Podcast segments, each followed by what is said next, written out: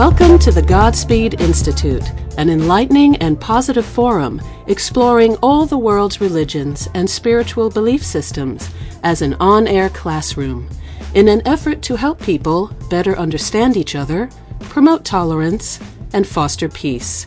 I'm your host, Care Hallenbeck.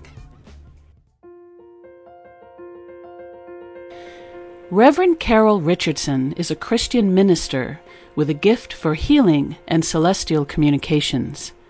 Born to missionary parents on the equator in the Democratic Republic of Congo and raised in three African countries and three different states in the U.S., Carol started out with an interest in public health, receiving her bachelor's degree in psychology from Texas Christian University and her Master of Public Health degree from the University of Texas. During this time, she married had two children, and was widowed at the age of 28. Feeling called to Christian ministry after her husband's sudden death by cerebral aneurysm at the age of 34, she received her Master of Divinity degree from Vanderbilt in December 1993 and was ordained the following year into the Disciples of Christ Church. Carol is now a practitioner at the Washington Institute of Medicine in Washington, D.C., as well as a teacher at the Light Worker Training Institute, where she holds classes as well as an interfaith Light Circle meditation group. She is the author of the books Aging Well, Be Your Best Self Forever, and Exodus 2012, A Mission to Save the Earth. Reverend Carol, welcome to the program, and thank you so much for being with us today. Thank you, Care. I'm so glad to be here. Well, my goodness, your your um, journey has taken you uh, far and wide, and we have a fascinating uh, discussion, I think, ahead of us today. I hope so. well, why don't we bin- begin with your early life mm-hmm. and start with that uh, the the foundation of what it was like to be a child of missionary parents. Well, I suppose I should uh, should add. You know, there was always sort of this sense of privilege um, being an American traveling overseas. That, uh, and probably white American. I should probably bring in the racial sensitivity. So um, that's really an important issue. Something that has made me aware lifelong uh, about issues of race and privilege. Um, I didn't formally get any education on that per se until I went to Vanderbilt Divinity School, but then I became aware of um, you know an, an, ongoing journey as well of becoming aware of how those things affect us. But um, as far as being born in Africa and being raised by missionaries, um, off and on, back and forth in the U.S. and Africa, um, it's really that my parents set this model of service they both had Ivy League graduate degrees, so they were very rational. My mom's still alive, but um, has dementia now, so she's not quite as you know able to do the mental um, impressiveness that she used to be able to do. But um, both parents, uh, highly intelligent people who were not so much focused on converting people as serving in the name of Jesus Christ, so that if people then chose to accept Christ, it would be because they experienced the love, you know, and the care. And so my father's whole career was about education in Africa. My mom's a nurse, and so she could do nursing everywhere that we lived if she chose to. And um just she was my early role model for um teaching spiritual teaching me about faith and spirituality. But um growing up i was in in africa i was aware often of being a minority. Um we went to a lot of different churches and uh my parents for instance as missionaries would um pray at the table. I remember when i was very young i remember my father sometimes reading scriptures at the table. Um so it was probably a different life than a lot of people had Thank you so much for that. Um, could you tell me a little bit more when you say um, how life in as a, as a white minority there you get, you know made you more sensitized or sensitive regarding the issue of race. Uh, let's dig a little deeper into that as because children are so impressionable, and growing up um, like that are, are so insightful mm-hmm. as well. So, to your young eyes, what did you see? That, that helped to form you? care, I'm going to be honest, I don't think I was aware of it at the time, but it's been an ongoing lesson on my journey to look back at that. And I've had people help me do that, and at Vanderbilt certainly became more aware of the issues as well. Mm. I've had a lot of anti-racism training. Um, I so as a child, I think we're we need to jump ahead to some of the multicultural experiences, but I want to share one story of when my parents were missionaries, um, what my mom modeled. Uh, there was one point when I was about four years old, and I was sick at home, and my mom was mostly home with us at that point. Um, but I remember her going off and helping another child who had something more drastic going on. Because she was a nurse she it was a neighbor child in the neighborhood. She went and helped this child. And it was just a dramatic sort of sense of abandonment at a young age and getting introduced to that concept. But no you're not the center of the universe. Your mother has to go help somebody else who needs help more. Um it was and of course i did have com- companionship because we always had domestic help when we lived in africa.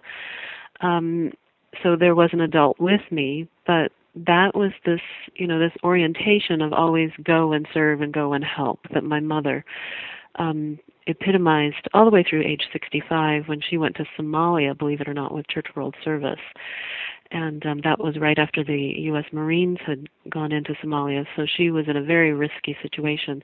So my mom's kind of the hero in my mind of of how you live for others, sort of the maternal American family version of Mother Teresa kind of person.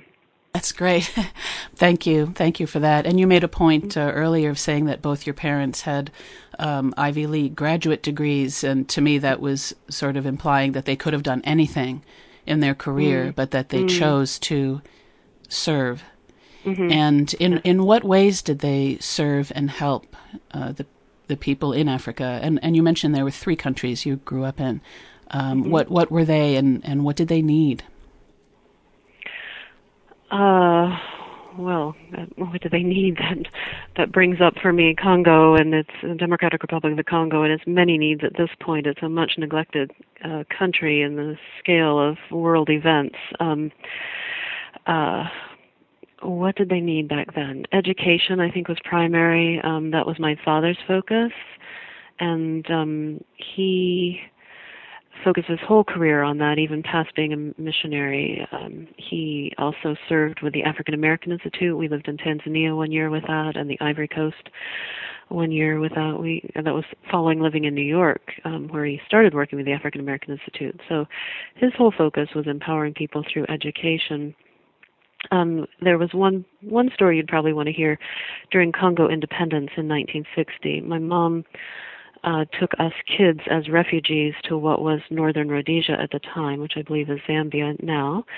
So we actually exited. We were in the southern part of the Congo at that time in what is called Lubumbashi now. It had a Belgian name of Elizabethville back then, but the true name is Lubumbashi. And so we got out to be safe, and my father stayed there and some church folks very kindly warned him that there was going to be shooting one night. So he actually hid under a bed in order to avoid you know being in the fray of flying bullets. And my father was such a humble man that i did not know that until he died and it came to me to do his eulogy and or fell to me to do his eulogy.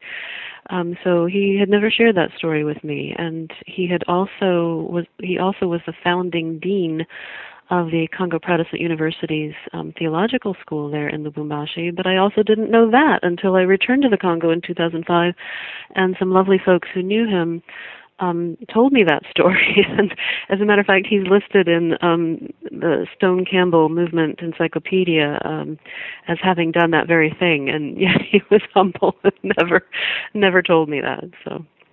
Um, Thank you, thank you for that. I uh, I had a friend in college who joined the Peace Corps and was assigned mm-hmm. to, uh, uh, a country in Central Africa, and her letters were, you know, once immersed, her letters were this odd combination mm-hmm. of English and French, and things mm-hmm. like "I'm baking bread now, and there's a coup on." um, wow, she was a changed person when she returned to I the U.S. and. Um, you know, you're talking about your father. That's a great story. Uh, we, mm. my husband and I talk about humility and what it means pretty often, um, mm. because we know it's about being right sized, um, but that also means stepping up to what you can do, not mm-hmm. just holding back uh, where you feel you might have weaknesses. Uh, mm-hmm. And it sounds like your dad was right there, as you said, very you know humble person. But it also sounds as though you were kind of following in your mother's footsteps when you were uh, entering the public health field. And were you drawn to doing similar work as your mom? Um, I kind of did lean in that direction. Um, she had a psychology and religion degree from Texas Christian University, TCU, and I went to TCU and studied psychology. And then um, it's sort of hard to tell this story out of order like that.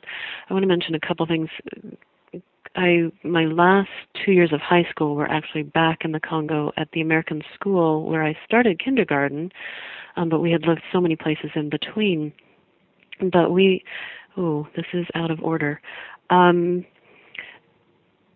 so those we had lived in Chevy Chase, Maryland, right outside of Washington D.C. for six years, and then went back to Congo when I was in high school, and so that really set my head spinning.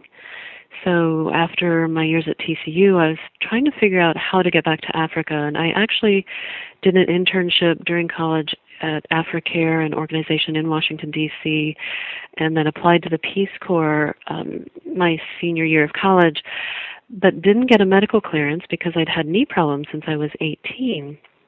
And actually, I would like to share a story about that in terms of white affluence and privilege. When we were in Congo, when it was Zaire, and I was a teenager, I um, developed these knee problems, and I remember getting to go as my father was with USAID, the part of the State Department, U.S. Agency for International Development at that point, so plenty of privilege. So to deal with my knee issues, my father, I think it was, or my mother, I forget which, took me to this local hospital to see a doctor, and there was care a whole line of people sitting outside on the sidewalk leaning against a wall with their food or their whatever I presume either waiting to get in or they may have been family members um, waiting for time to take food to their loved ones in the hospital. But here I was as a white person getting to walk past all of these people who were waiting with my knee problem that wasn't so bad that I couldn't walk in the hospital and get immediately seen. That to me was such a shocking experience of privilege. It just kind of horrified me from the inside out. I can imagine, and thank you for sharing that. Um, mm-hmm. You mentioned before about things going out of order, and it reminded me, or it made me mm-hmm. think that, you know, just regarding my faith journey, I'm not mm-hmm. sure that these things happen in order. I think okay. you know faith might be more of a have a spiral shape to it. Absolutely, so you yeah. know the the things that affect us as kids and then as adults and then mm-hmm. going back to the childhood. Um, mm-hmm. You know, it, I think it I think it's more of that sort of a journey where we mm-hmm. can look back and say, oh, oh, that makes sense. It's interesting. You went to college and and got your master's in Texas. Now, is that because your your family was from Texas originally? What drew you to Texas? Well, um, my mom is originally from Texas. My dad from was from Ohio, as the Africans would say. Oh, you were from two different tribes. Yes. so, so, yes, they were from different tribes, as it were. Um, but I, as I said, I had to choose a college from Congo Zaire, and um, the my brother was at Indiana University. I had no desire to go there. My sister was living in Australia at the time, and my grandmother was the only other relative I had anywhere in the US, and she was in Texas. And I was kind of, I felt intimidated applying to college. Uh, I don't know why, but I did.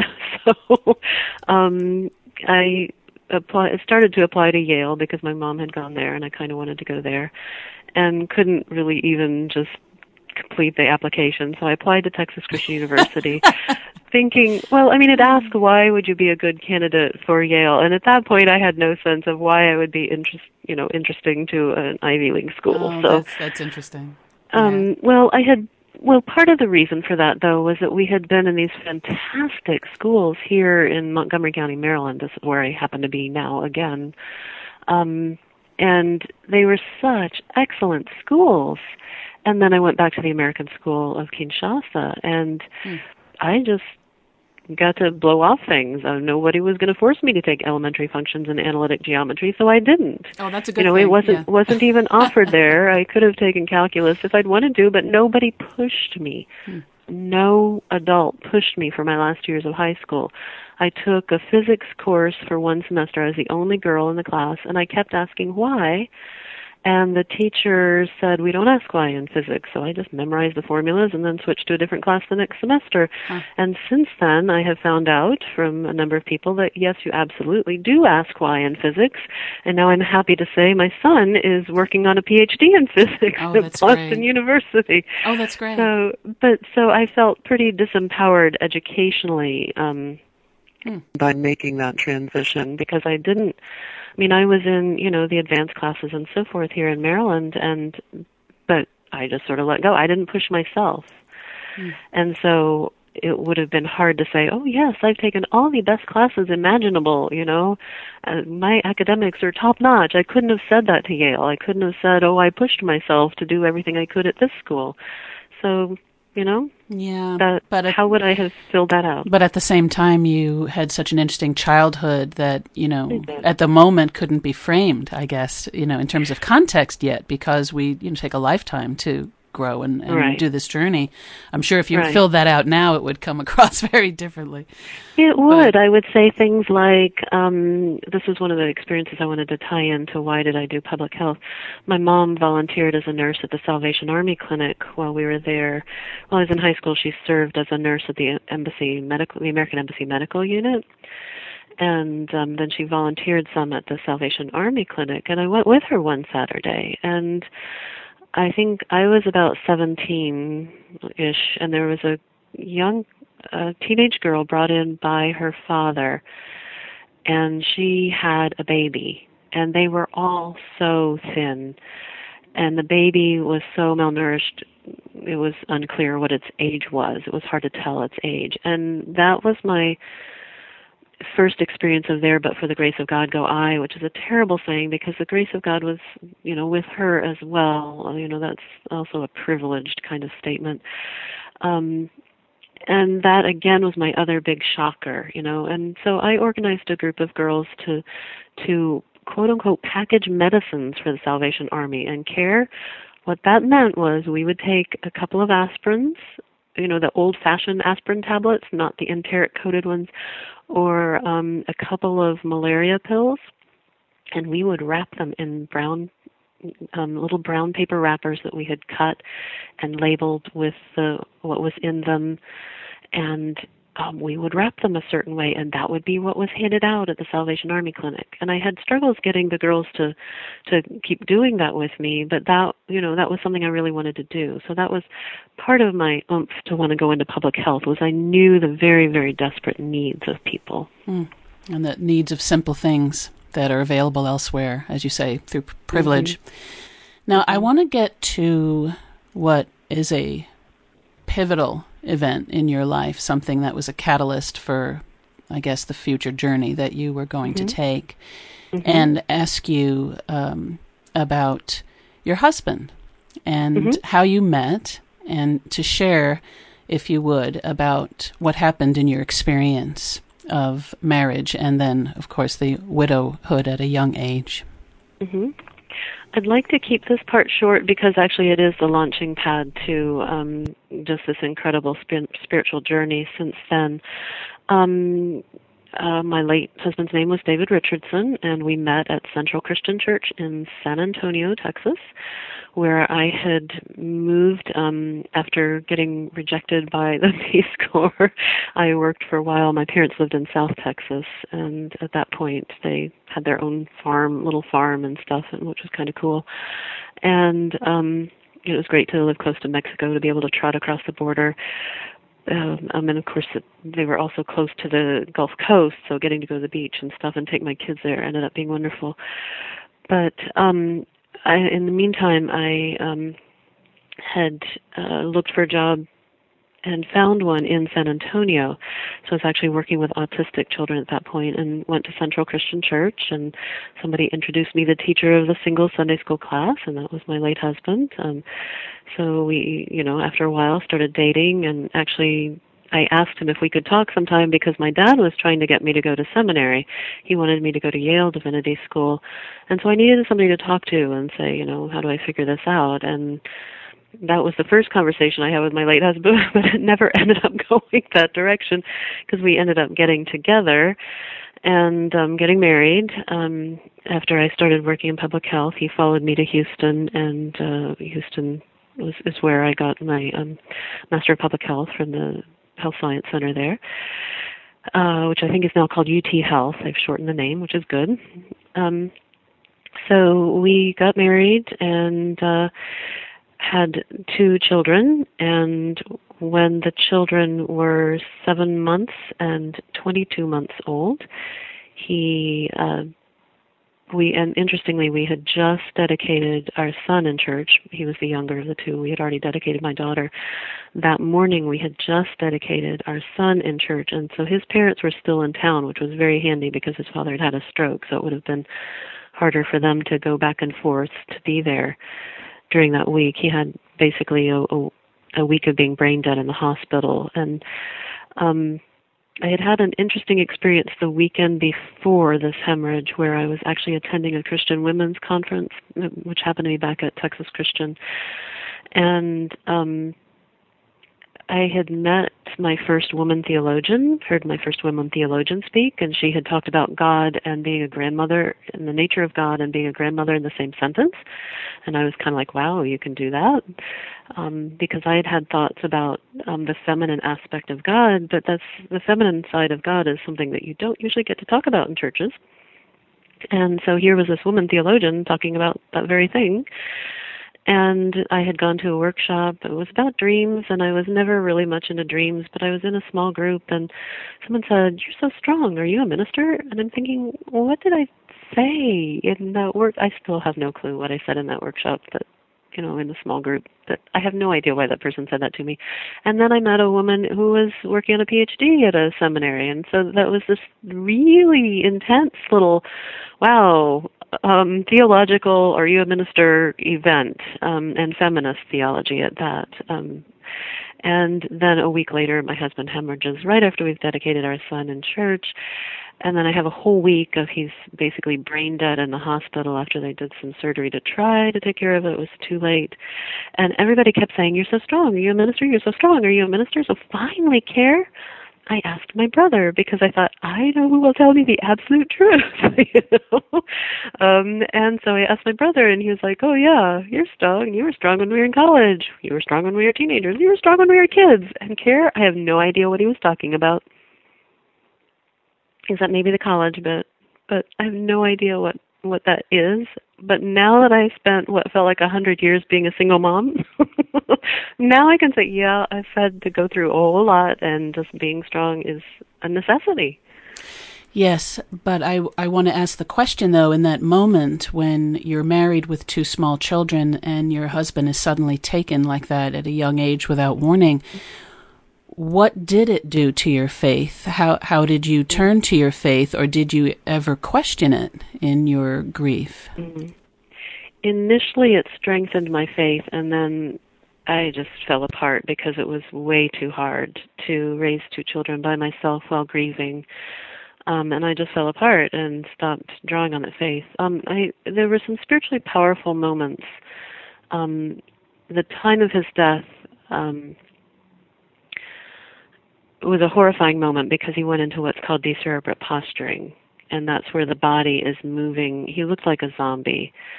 And I want to reemphasize I was raised by these intellectual parents who never really believed in miracles, and my mom still pretty much doesn't.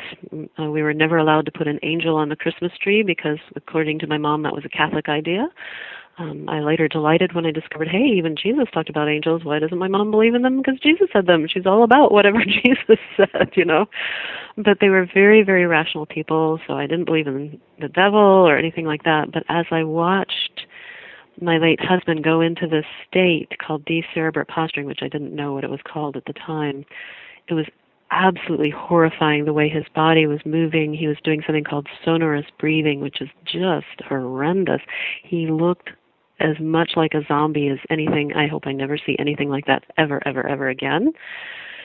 And then, Care, I saw this little bluish white smoky bit go up. And I knew that I was seeing his soul leave his body, even though I had never read anything about it, never been told anything about that. And I, as someone else has said to me, that was a gift to you. And yes, that was a tremendous gift. It went up. It went up. And so I actually intuitively knew that his soul had left his body at that point. But of course, the Western medical response is, oh, well, his body is still breathing. We can intubate and we'll, you know, do everything mechanical. But I would hold his hand in the hospital um, and not feel anything. And I did not know what was going on. I knew something was missing, and it wasn't till decades later. I was trained as a healer, and I was had become, been doing healings on people, and had learned to feel people's energy field and care. What I realized was missing was his spiritual energy. His spiritual energy field was gone because his soul had already left his body. Mm. Yes, there's an essence. I I was aware of that with my father as well when he passed. Mm-hmm. That mm-hmm. there is an essence of who we are mm-hmm. that is no longer there. Mm-hmm. And you know, science does catch up with these things, and mm. they're actually able to measure the slightest difference in weight at that mm-hmm. moment. That there is mm-hmm. actually a substance that is leaving. Um, but still, the experience. I'm so sorry um, that you went through that. Um, you know, well, but it was a gift in many ways. Yes, at the same time, it, it led you on a very new path. And mm-hmm. so now let's discuss then that you were called, following this mm-hmm. experience, you were called mm-hmm. to Christian ministry mm-hmm. um, specifically, and that's, you know, very intriguing. Other, uh, someone else you know might have gone through a mourning process and then remarried and continued on on that track but you were called on a different track and you went. So, did you go to seminary then? Well, let me discuss the issue of call first, if I may. Yes, please um, do. My sense of calling came because I had served on um, a regional church, not regional, area church board, and I had sat there once and looked around and realized I was the only non minister on this group. And then when I went through grief, it was a couple of ministers on that um, from that group that I called to you know talk with about this. And one came to visit me and we talked and I said you know I'm thinking about going into ministry because um I believe that God loves me and I want to help other people believe that God loves them when they go through hard times and this man had one of those deep male god sort of voices great for preaching.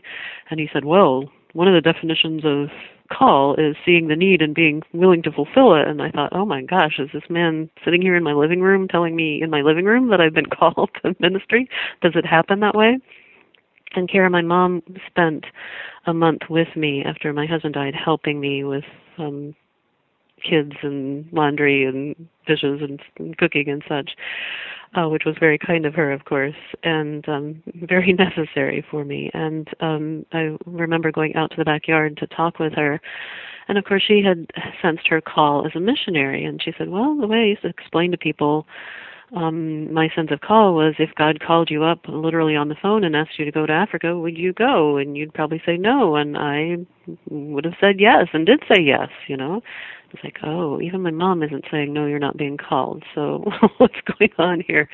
My sister gave her input, which was negative, but um, we'll set that aside um, for now. Um, well, that's just sisters and, bickering. Ah, uh, well, it's sisters knowing your well, weak points, which which comes up later, but. But you know what's interesting to me is that you were mentioning privilege earlier regarding race mm-hmm. and being in a mm-hmm. minority as mm-hmm. you were um, as as a white person in Africa, but your life has mm-hmm. also been affected by another kind of privilege, which has to do with gender and has to do with you know the male pr- traditionally the male privilege in the Mm. church or certain churches, Mm-hmm. and you're go- engaging that as well. Oh yeah, and huge. and um, I can I can relate to that coming from the uh, Catholic background and going to Mm. Catholic seminary for my th- theology Mm-hmm. um, work and along the way and I'll just say this as an aside I don't know if you can relate to it or not but I always in um, I'm in terms of theor- theology I'm relatively conservative in terms of what I believe. How I live it out is progressive and that's what I encourage others is to live it out in this you know contemporary lib, you know way where you are your authentic self. And maybe that fits in well with a structure maybe it doesn't and we'll talk about mm-hmm. that later. But at the mm-hmm. time I nonetheless still use the male language of the Trinity in my work the mm-hmm. Father Son and Holy Spirit mm. and was mm. quite you know written off by the um, feminist theologians at the time at, at school as being you know unenlightened. Mm. But I felt called and was struggling with that in the Catholic arena. And when the school itself, which had was struggling, this particular school decided to close or at least temporarily to shut down, I had a particular professor I was very inspired by and, and rather close to intellectually. And we discussed this one day, and I asked him about closing down the school and why they're doing it. And father said, you know, well, because the school's going in a direction we don't really like right now. And I said, What do you mean? And he referred to the sort of new theologies that were emerging and going on a different mm-hmm. track. Mm-hmm. Mm-hmm. And I said, But I never, I was not called to study those things. I was called to study the sacraments and the Holy Spirit and and these things. And without editing himself this you know nearly elderly priest with a very long and respected career looked at me and said but you were different. And that is the beginning of a discernment process in the mm. Catholic Church, which actually is not allowed to take place. Mm-hmm. So the conversation ended there. It wasn't allowed to take place with a woman, Right. you see, in terms of what I was called to do. Right. So I went on a journey myself, and that's another topic. But mm-hmm. there is this ongoing struggle with, as you're sharing, mm-hmm. believing that you're there. In you know, and what's ironic is I wound up getting a scholarship, which normally would go to a priest or someone on the priest track, wow. the ordination track, with the explanation nobody has been called, so we're going to give this to you. Wow. Is that powerful in terms of perception? yeah. Wow. you know, no one's called, but you're standing there. Yeah. so So, even it's no, no recognition of your call. It's yeah. just very interesting the perceptions that we're still, Mm-hmm. you know, engaging and working through. And I totally applaud your journey in this because Mm-hmm. you'll make it your own. And that's that's really important. Well, yes, and I'd really love to get the good stuff and this the whole feminist thing. I'd love to have another conversation with you about that because it's precisely that sense of women are less than that to me speaks to the necessity of understanding that but the divine is feminine as feminine as well. The Holy Spirit is the feminine presence of God in many ways. And that's really important so that we all attain the ultimate to me the ultimate spiritual goal is that union with the divine and until we balance the sacred feminine and the sacred sacred masculine both within ourselves we are not able to attain that sort of union or enlightened state in my my perspective So then you did go and become an ordained minister, right? i did Okay. i did hmm But then you we have so much to talk about. I I, I know, kind of do. want to go. I may not take a break during this program because there's a lot to to get into um, with you. So then, as a Christian minister, you had further experiences that began to inform your faith. And can you share a little bit about that regarding um, autobiography of a yogi and other influences? Yes, I'd actually like to do this by shifting to telling the story of my journey as a healer, becoming a healer, and being a healer, if I may. Is that all right? You have the floor. Do it, please. Tell tell your Okay. story. Yeah. okay. So when I was 13 years old, and we lived in Chevy Chase, Maryland, and um, very rational, highly academic, secular kind of setting. I got to travel down to Raleigh Durham area of North Carolina with one of my dad's colleagues. I have no idea why she took me. I'm sure my parents were like, take this obnoxious 13 year old away from us because I went through quite a stage at age 13. I can remember um, being in that stage actually. Um, but uh, actually, that year also I became a born again Christian, by the way, which is a whole other story. But anyway, they really fascinating. I mean, that is an important part because that to me led me to being what's called spirit filled, which to me actually is a really important piece of my journey, so I don't mean to skip that. But the other fascinating thing that happened when I was 13 was um, in this journey down to North Carolina, where Duke, near Duke University, we met this man from India who described himself as a mystic who was being studied by Duke University for psychic experiences, determine whether or not they're predictable, real, whatever. This, when I was 13, this would have been 1972 so back in the heyday of that kind of research. And um, I saw this mystic from India place his hands on this woman's head and cure her headache. And then Care, this mystic from India, turned to me and said, You can cure animals with your hands. I was 13. I lived in Chevy Chase, Maryland. How was I supposed to make sense of this? I didn't live in India where where I could have gone to an ashram and said, "What does this mean?" There was no mentoring program then for teenagers who have some kind of esoteric spiritual gift. And I didn't go to the kind of church where it was, you know, empowered at all. So I just kind of made sense of it by thinking, well, I love animals enough to pet them the way they want to be petted. So of course they like how I pet them. That's interesting. But I did write it down in my 13 year old diary, which is the only year I kept a diary growing up. And um, so that was my first inkling about being a healer, but it lay dormant for years. And then while I was at Vanderbilt Divinity School, um, my mom sent me a nursing journal article about therapeutic t- touch, which is ironic because, as I've explained, she was very scientific in her faith and approach to everything. But um, part of the reason I think she did that was I had been told right when my husband died that my children each had 50 50 chances of inheriting the kind of lethal cerebral aneurysm that killed not only my late husband but one of his brothers years before I met him. And so every time they had a headache, I was a basket case. Every time they fell and hit their heads, I was a basket case.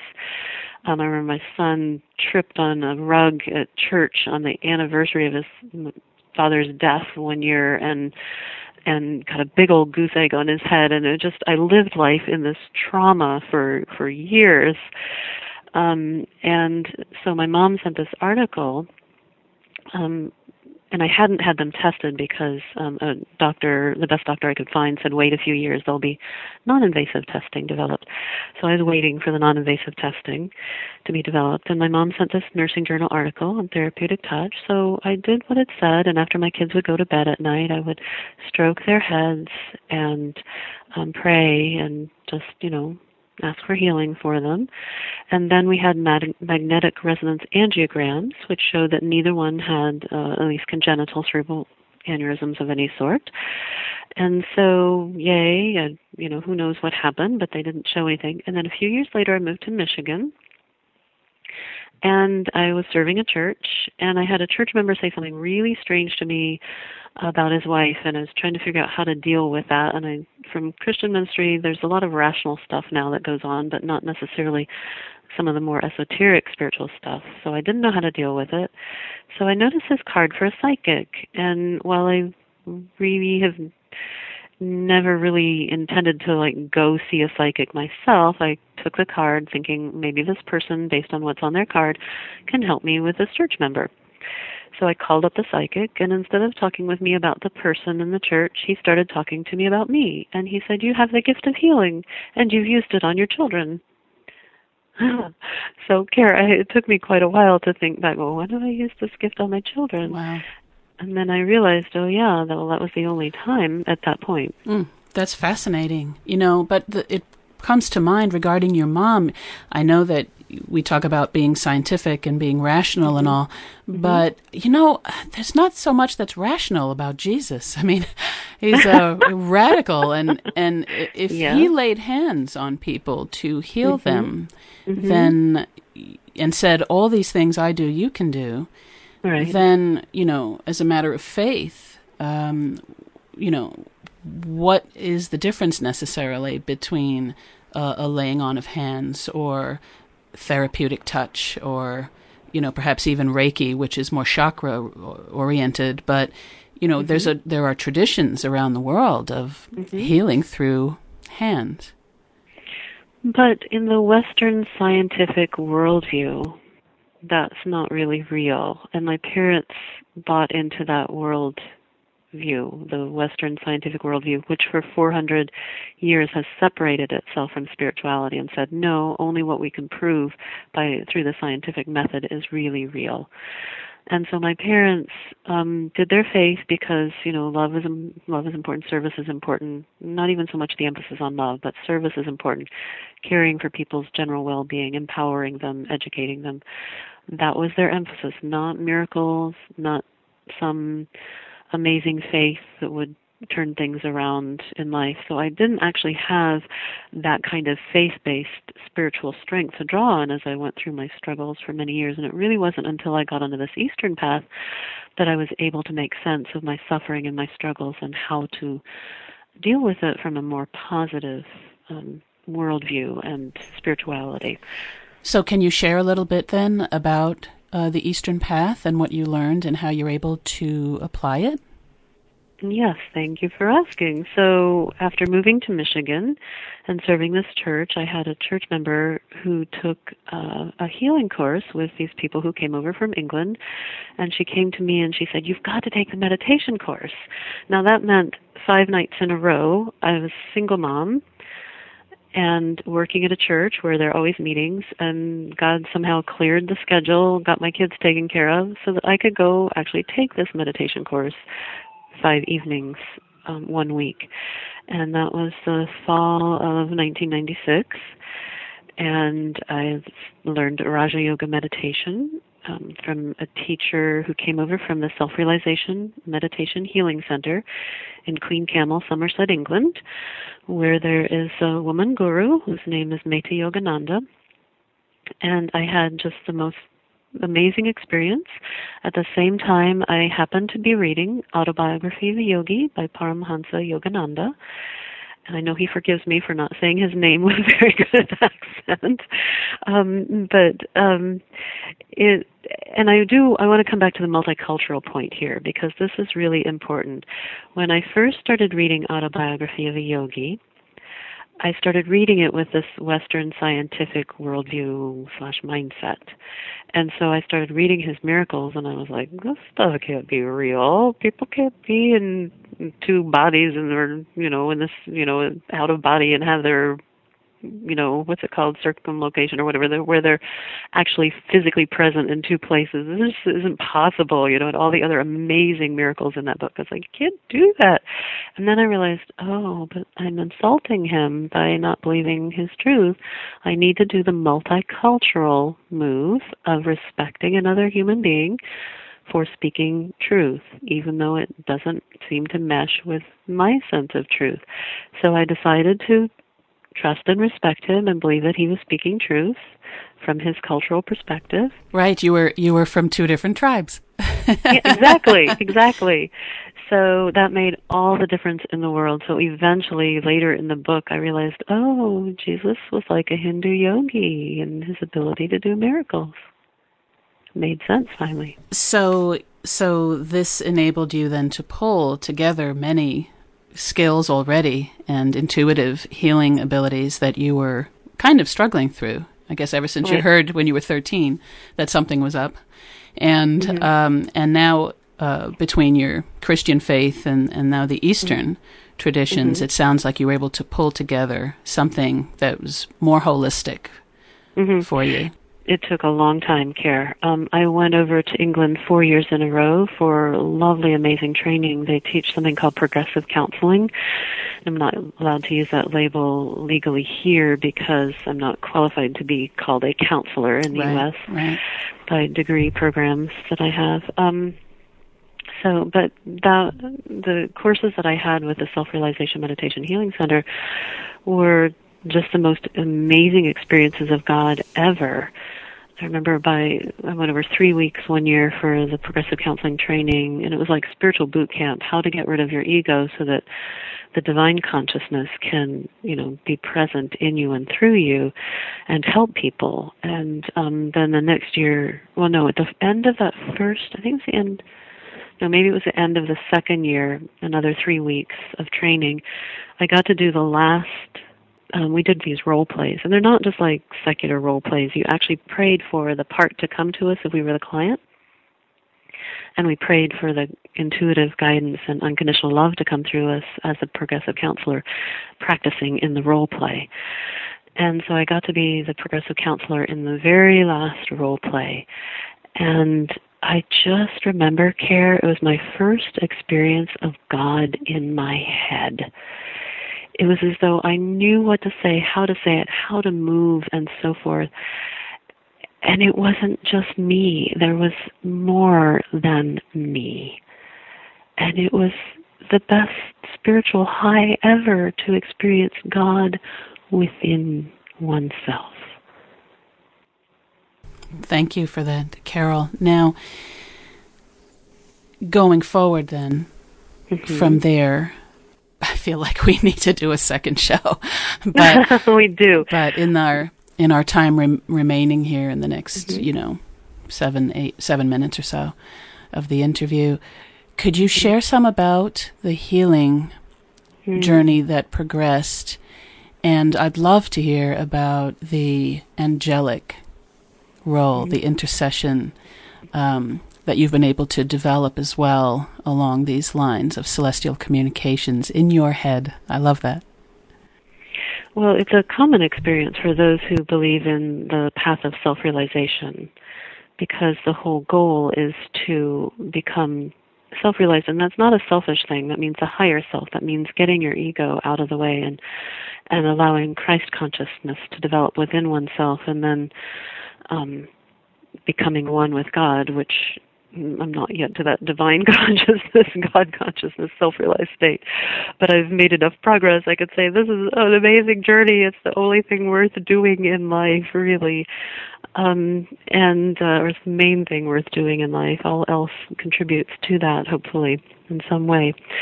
Um, well, I, I don't feel like I can just jump from this to the amazing experiences, but I'd like to say I did then take animal healing with these folks, and finally the prophecy, if you will, from decades before made sense. I took natural spiritual healing from them. I learned Kriya Yoga. I took Reiki 1 and Reiki 2, and, and maybe this would be a good closing story because it draws in Jesus again. During my Reiki 1 attunement, um, I've seen attunements done different ways by different Reiki masters. The Reiki master under whom I trained, John Kronak of uh, Spirit of Wellness in Stanton, Michigan, he did the attunement by standing behind me and care I felt like I was being blasted with this heavenly energy. It just felt amazing. And I actually had three visions during that experience, the Reiki 1 attunement. One is a personal vision. Um, one was being like a baby held in the arms of the mother goddess, and then I was the mother goddess. And then I was the baby being held in the arms of the mother goddess. And then I was the mother goddess. And it just went back and forth to get across to me this unity. We are one. We are one and that was just awesome. And then, Care, I had this vision where I was standing out in basically a desert. And I don't know how, but I knew I was the woman at the well in the story of John. I was the woman at the well, standing near the well, and I, I sensed Jesus up and to my right And care, I heard in my head Jesus say, This is the living water of which I spoke. And care, honestly, my first reaction was, "Oh, my mom would be so excited that Jesus uses proper grammar, in proper English." um, that, that's so important to her, and she loves Jesus, and you know, always reads her red letter Bible. You know, uh, what Jesus said is what counts. Yes, um, and he doesn't split his infinitives. Yeah, oh yeah, exactly. of which I spoke. Yes. Oh. Um, well, that's yeah, that's an so, important vision. And well, and then I realized what he was saying is that the Reiki energy is the living water. So when I finished the course, I went back to back home and got out my Bible and looked through John and there are other places where Jesus says that out of you shall come forth streams of living water. And I realized that Jesus is saying we're all meant to be springs of this living water, springs of Reiki energy. Mm that's who we are. When we let the divine flow of love and healing come through us, that's what happens. Now, when I hear a phrase like Reiki attunement, and I consider the word to be, you know, to be attuned, uh, mm-hmm. for me, it creates an image of being aligned somehow with yes. what might be, a, in quotes, a grid of the universal energy. Yes. Um, does that resonate with you?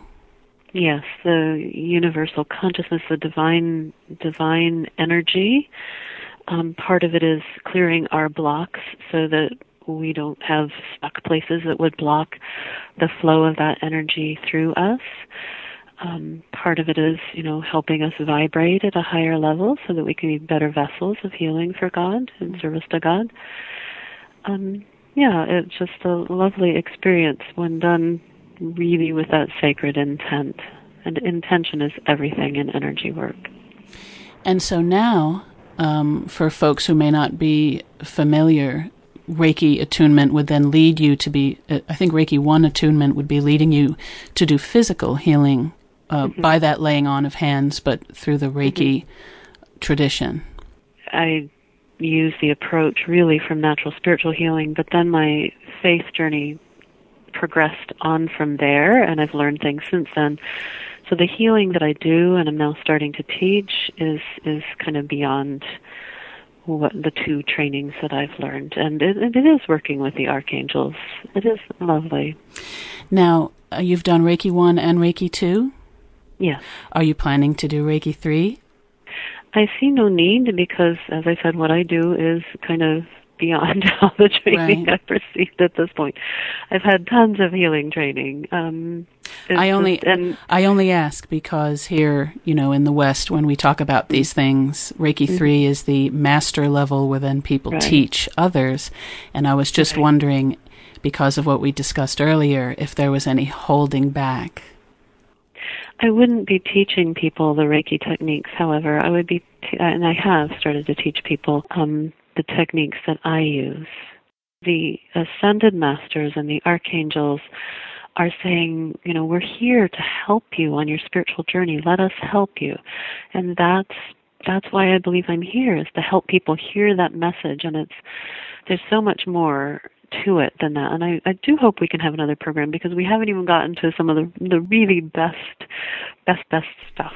Well, I know you've written two really great books. Perhaps you can also write a third one to share this journey. I do plan to. Um, right now, I recently started working on something called Adventures of a Lightworker. My own daughter, she once said, Mom, the first book you should have written would have been your autobiography because you've had such an interesting life. yeah. Yeah, but like I said, it's a spiral.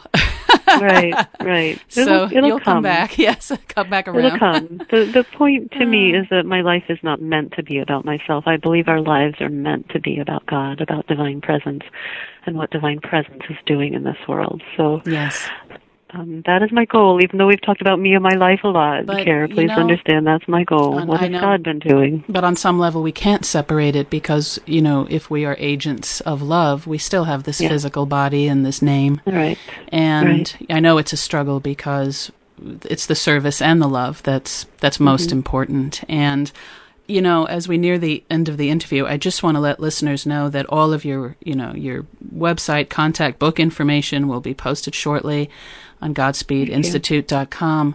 And I just want to thank you so much. It's been a privilege to have even this short time together to share about your very rich um, journey. And I appreciate your, your faith, your spirituality, and your adventure, your adventurous nature regarding your path. Oh, you're so welcome. Thank you. Uh, immeasurably thank you. What a treat.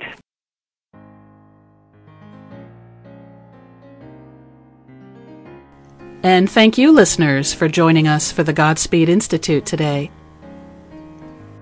The Godspeed Institute is an independent educational organization dedicated to promoting religious tolerance and spiritually based living. If you'd like to hear this or any of our previous programs again, or send it to someone, simply go to GodspeedInstitute.com. Please send your comments to info at GodspeedInstitute.com. We always enjoy hearing from you. And join us again as we continue to explore all the world's religions and spiritual belief systems. Until then, we wish you Godspeed on your journey.